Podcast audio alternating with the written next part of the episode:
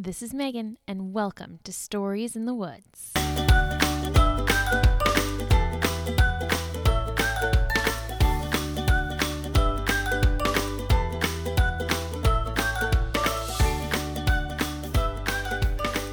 Today's forest fact comes from Charlotte. Did you know that cows have four stomachs? Four stomachs? Wow, Charlotte, that is fascinating.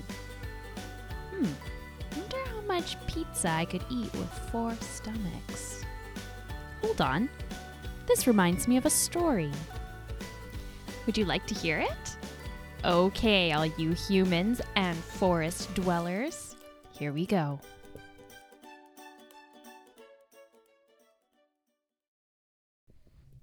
Rosie was born one stormy day in the spring. The wind howled outside, shaking the barn doors, and rain pummeled the roof. Rosie was blissfully unaware of all of this she came into the world on shaky, spindly calf legs.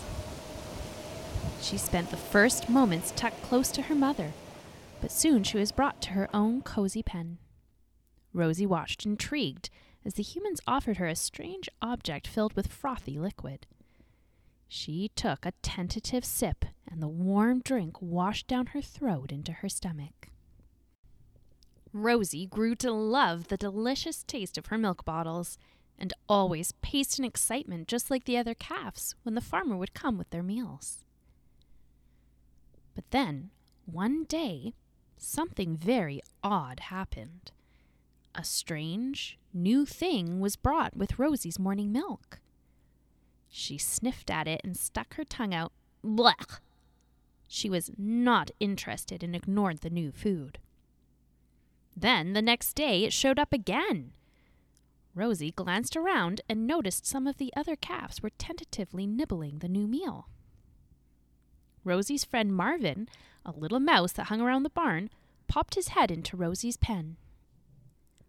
Hi, Rosie, he squeaked cheerfully. Hi, Marvin. Rosie didn't turn to greet him, but instead stared warily at the new food in front of her. Everything okay? Marvin scurried over to check out what she was looking at so intently. I'm not sure. Something strange has happened. Rosie nodded in the direction of the pail hanging on her pen.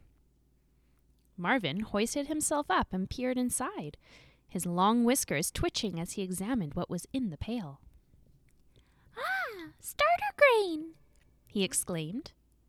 What is that? Why do they keep bringing it with my milk? Rosie grumbled. Marvin snickered. Rosie, the farmer is helping you switch from milk to what you'll eat as a big cow. It's nothing to be afraid of. See, a lot of your friends are giving it a try. Rosie shook her head. Mm. Nope, no way. I am not eating anything except my milk. Besides, it smells really funny. She wrinkled her nose and stuck out her long tongue.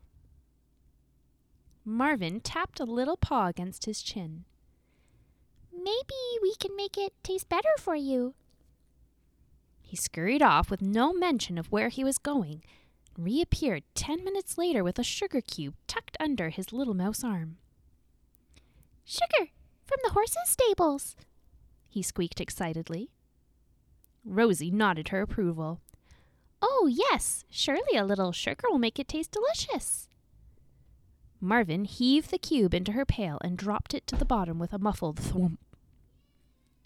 Rosie tentatively licked the grain and.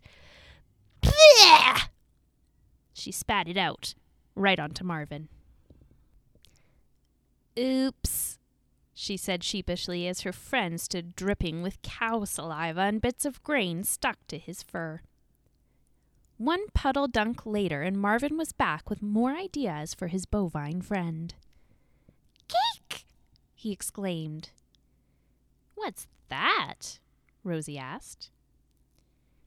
It's something I've seen humans eating and it smells delicious. Usually they sing a song before they eat it, and they light it on fire. What? Rosie's loud moo made several of the other calves crane their necks to see what was going on. I don't want to do anything with fire, Rosie said, shaking her head. Oh, well, I don't think you need to light it on fire to eat it. But how do you make a cake? Marvin stroked his whiskers and thought. Maybe we can use the farm kitchen. I sneak in there all the time to steal, I mean, borrow cheese, and they have tons of food. So that night, when the farmer was doing the dinner rounds, Rosie slipped a small rock Marvin had brought her into the pen to stop it from locking. When she was sure all the other calves were asleep, she quietly nudged the metal door and it swung open quietly. She made her way slowly to the large farmhouse that was still and dark for the night. Marvin was waiting for her at the back door. Wait here, he whispered, and he slipped through a small hole that was so tiny Rosie could barely see it. The back door swung open with Marvin precariously swinging from the handle. He dropped to the floor and motioned for Rosie to follow him. She peered inside, but everything was dark and it was hard to see. Marvin, she whispered into the black. Over here. His little voice came from somewhere in the back corner. Rosie shuffled through the kitchen, looking at all the mysterious items. She had no idea how to bake a cake and was hoping her little mouse friend had some idea. Okay. Marvin put his tiny paws on his hips and surveyed the things he had collected. I've watched this done a hundred times. Should be no problem. And with that, Marvin got to work dumping in something white that puffed up all over him and the counter stirring in milk, cracking in eggs, shell and all. Er, Rosie tried to interrupt. She wasn't sure about the eggshell. The crunchy outside didn't look very appealing to her, but Marvin was the maestro. He couldn't be interrupted. His paws were a blur, his brow furrowed. He was covered in white from head to toe. Rosie was in awe. Surely this would be the best cake that had ever been made. And now the piece de resistance, declared Marvin, and he sprinkled some of the starter grain into the batter. Now it needs to go in the oven, if you wouldn't mind, Rosie. So Rosie grabbed the handle of the oven door and pulled it down.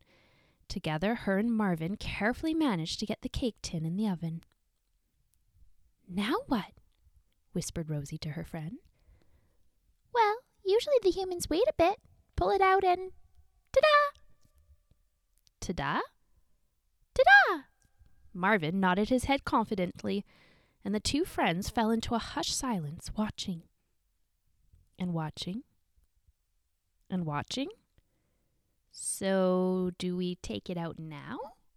Rosie asked after a while. Sure. Marvin looked more unsure now, and Rosie was a little worried. She pulled open the oven door again and they peered inside. The cake was a sloppy, green, stinky mess. Hmm. Marvin twirled his whiskers. E- Rosie wrinkled her nose and backed up. But she bumped into something and there was a loud crash, boom, clink. Footsteps came pounding down the stairs, and the lights came on, bright and blinding, for Rosie, and she blinked in confusion. Oh, my stars, a calf in the kitchen! The farmer's mouth hung open in surprise. Rosie mooed and grinned, and it was the farmer's turn to blink in confusion. Were you baking a cake? he exclaimed in disbelief. Never in all his many years of farming had he had something like this happen. He gently guided Rosie back to her pen and stood in front of it, scratching his head, trying to piece together how the young calf had ended up in his house. Rosie watched him peer in her pail, and he saw she hadn't touched the starter grain yet. Oh, little one, he said, rubbing her nose. You aren't feeling quite ready for your grain yet, eh? Rosie shook her head sadly. She felt the farmer Would he be mad? That's okay. The farmer didn't sound mad at all. You'll know when you're ready, and I'm here to help. Why don't we start just by giving it a sniff and small lick? Rosie tentatively gave the smallest, tiniest lick. It wasn't so bad.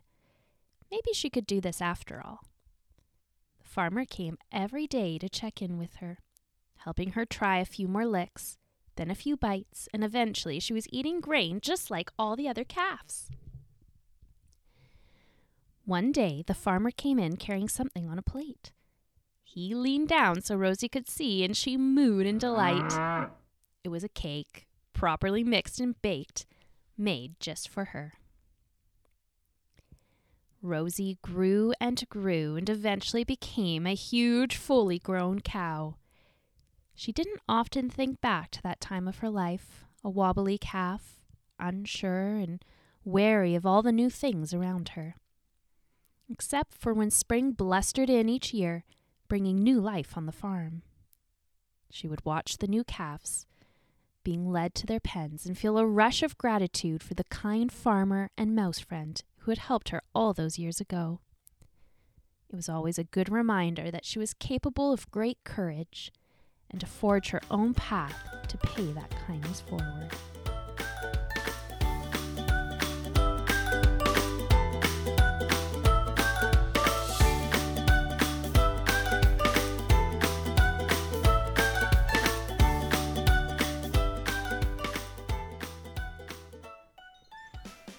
Know, Rosie reminds me it's completely normal to find new foods a little scary. I remember when I was in grade four, I tried salmon for the first time. I did not like the smell, I did not like the texture, and I did not like the taste. I spat it out and put it in the garbage. I thought that I would never like salmon. But I tried it again as a grown up, and turns out I like the taste and texture a lot more. In fact, after trying salmon a bunch now, I love it. We're always changing and growing as individuals. It's okay to feel nervous about new foods. Hopefully, you have someone you trust to help you. Make sure you share your feelings with them. I know you can be brave just like Rosie the cow. Stories in the Woods are original stories by me, Megan Schmitz. Thank you to Charlotte for today's forest fact. If you would like to send me an interesting fact about a forest, plant, or animal, please email me at storiesinthewoodspodcast at gmail.com. That's storiesinthewoodspodcast at gmail.com. You can find me at Littles in the Woods on Instagram or Facebook for nature play and tips for getting little explorers outside. Thanks for joining me. I can't wait to meet again for another story in the woods.